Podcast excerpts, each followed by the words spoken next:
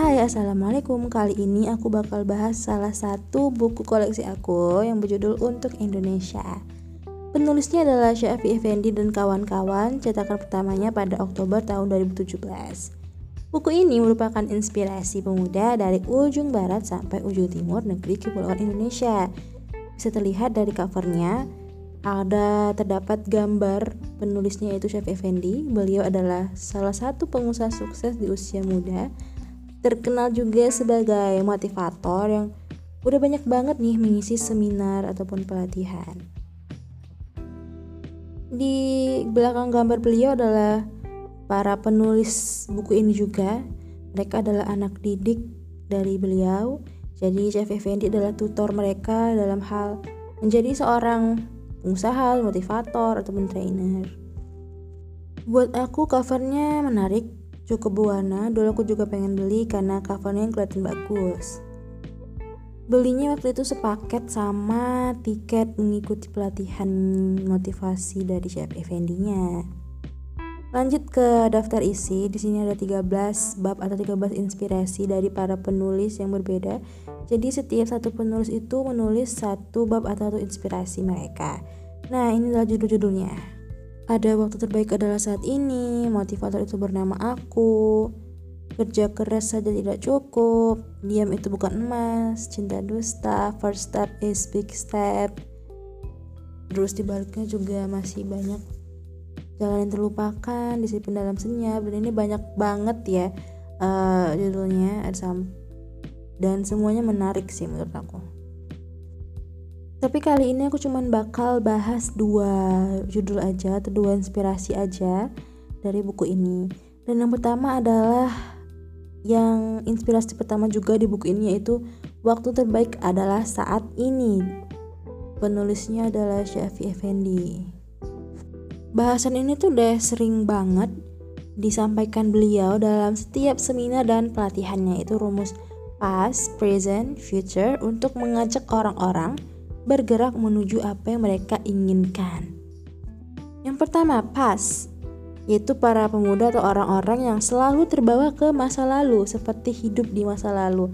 Mereka senantiasa memikirkan kegagalan di masa lalu, latar belakang keluarga mereka, latar belakang hidupnya, atau peristiwa-peristiwa di masa lalunya. Akhirnya terjebak dengan masa lalu itu yang ngebuat dia untuk sulit maju, sulit berkembang.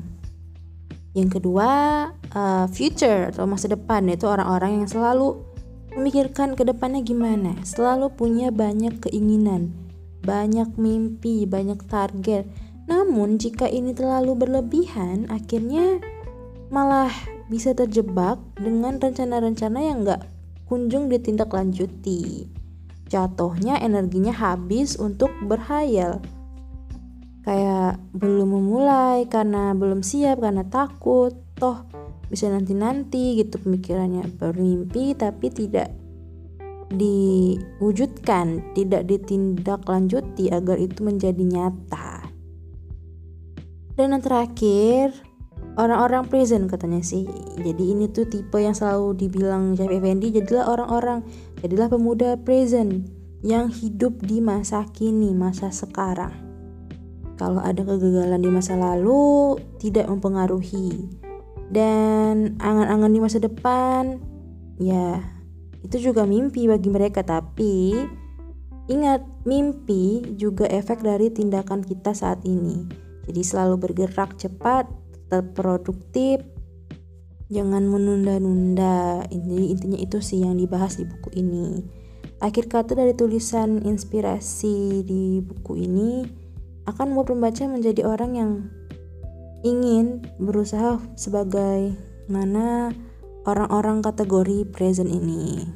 Jadi kayak bab pertama ini mengarahkan bahwa 12 inspirasi lainnya ini akan membantu kita bagaimana menjadi pemuda present, bagaimana menjadi orang kategori present ini yang hidup di masa sekarang dan berani bermimpi dan juga berani untuk membuatnya menjadi nyata. Wow, menarik banget sih bahasan yang pertama ini ya. Pasti udah gak sabar untuk bahasan kedua.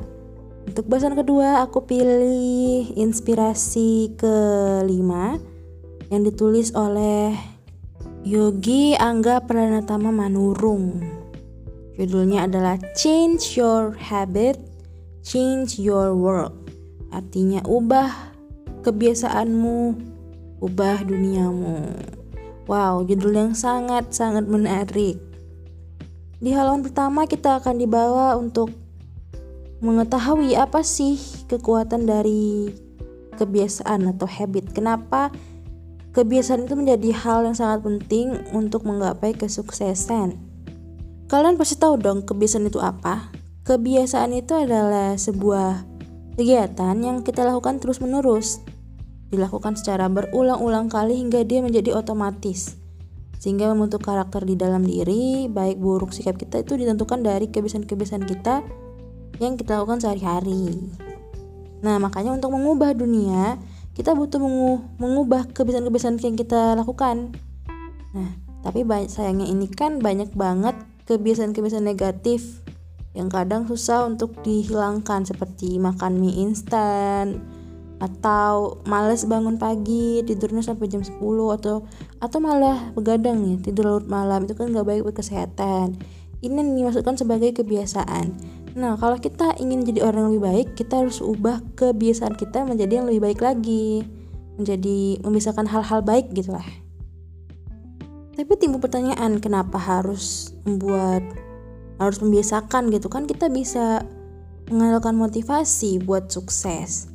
Tapi kan kita tahu ya, motivasi itu gak selamanya bertahan. Mungkin setelah kita pulang dari seminar motivasi, atau kita habis baca buku, atau ngelihat hal-hal inspiratif, kita jadi semangat nih, termotivasi. Tapi kan itu bakalan lama-kelamaan, kalau gak dijaga bakalan kendur itu semangatnya.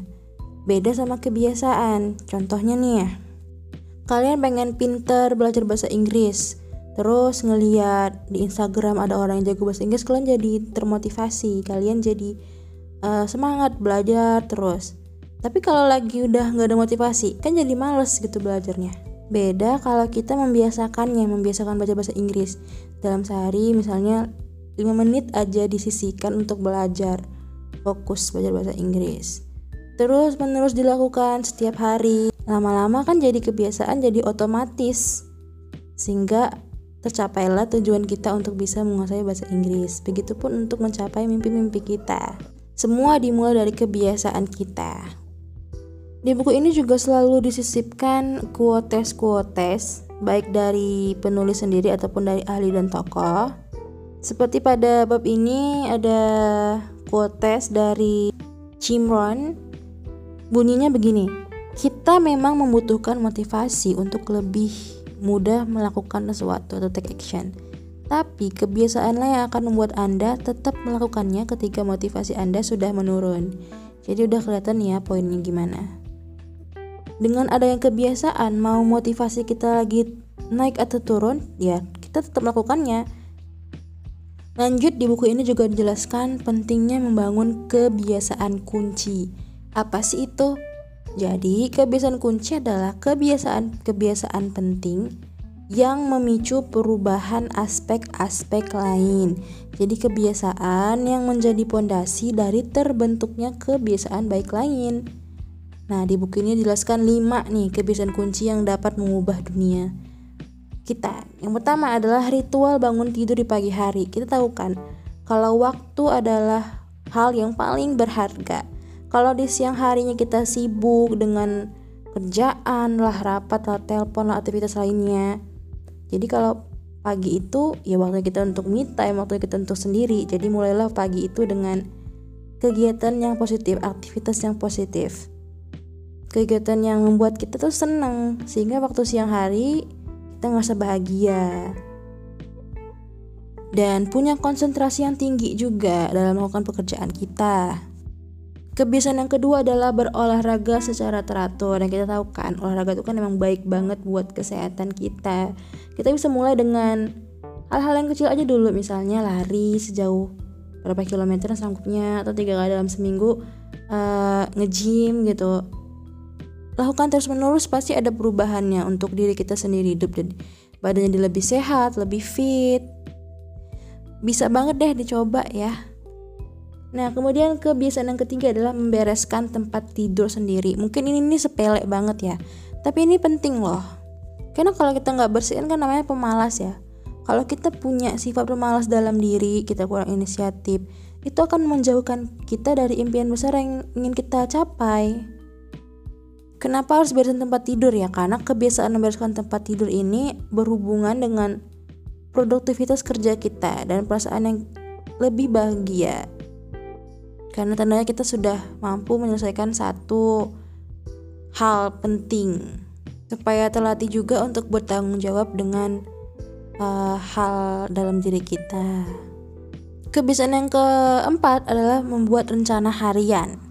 Ini juga bagus banget dan banyak sekali manfaatnya. Ketika kita terbiasa membuat rencana harian, jadi kita tahu apa yang harus kita lakukan sekarang. Jadi kita tuh nggak bingung.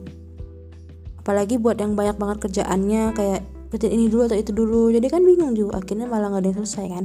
Makanya dibuatlah rencana harian, jadi tahu nih hari ini buat apa. Dan ini sangat membantu sekali untuk menyelesaikan tugas-tugas penting. Jadi tahu yang mana prioritas, yang mana yang bakalan dikerjain belakangan. Dan yang terakhir adalah memiliki kekuatan tekad yang besar. Ini tuh perlu juga untuk dibiasakan. Karena kalau kita punya tekad yang besar, otomatis ya kita akan berusaha sebaik mungkin untuk mencapai yang kita inginkan. Tekad yang kuat bakal buat kita menjadi orang yang disiplin. Nah, sebuah penelitian di Universitas Pennsylvania pada tahun 2005 menyatakan bahwa mahasiswa yang memiliki disiplin tinggi berkinerja lebih baik dibanding mahasiswa yang ber-IQ tinggi. Artinya apa? Terkadang tekad kita, usaha kita itu bisa loh mengalahkan bahkan orang-orang yang ber-IQ tinggi. So gak ada yang gak mungkin berarti ya. Terus gimana nih supaya kita tahu kalau kita punya kekuatan tekad? Mudah aja ngukurnya, itu dengan menempatkan diri kalian atau diri Anda pada dua pilihan yang berbeda. Sebagai contoh, Dila pengen membaca buku, tapi keinginan membaca buku ini terhalang dengan keinginan menonton TV. Kalau Dila masih milih nonton TV, berarti tidak menggunakan kekuatan Dila nih untuk bertekad. Nah gitu, simpel aja nih. Tapi kalau Dila malah memilih baca buku, berarti ya Dila punya tekad yang kuat, punya kekuatan yang kuat untuk melawan hal-hal yang sebenarnya gak punya manfaat. Statement dari bab ini yaitu banyak di antara kita ingin mengubah dunianya, tapi terkadang kita lupa mengubah kebiasaannya. Kebiasaan adalah pondasi untuk mengubah dunia. Dunia luar adalah manifestasi dari dunia di dalam. So, perubahan dalam diri adalah bentuk perubahan dunia luar. Nah, itulah yang disampaikan oleh Bapak Syafii Effendi. Jadi kita bisa ambil kesimpulan, kita tidak akan bisa mengubah dunia karena kita hanya bisa mengubah dunia kita yang berpengaruh kepada dunia luar. Emang gak mudah ya membangun kebiasaan kan, karena butuhkan komitmen itu tadi, bangun dari niat banget yang benar-benar lakukan, lingkungan juga harus mendukung, akhirnya kebiasaan baik itu pun akan muncul. Dan memang kebiasaan-kebiasaan ini itu gak langsung menjamin kita sukses, tapi dengan menerapkannya ya insya Allah kesempatan untuk menjadi sukses itu pun semakin besar. Oke, itu tadi ya bahasan dari bab 5 tentang mengubah habit. Jadi kalian para pendengar semangat untuk berubah atau membuat kebiasaan baru yang baik ya, yang positif. Menurut aku buku ini tuh cukup menarik dan bagus banget. Ketika membacanya kita jadi lebih semangat, lebih termotivasi, dan pikiran juga lebih terbuka. Jadi aku saranin untuk baca buku ini juga ya nantinya. Oke, cukup sekian pembahasan buku kali ini.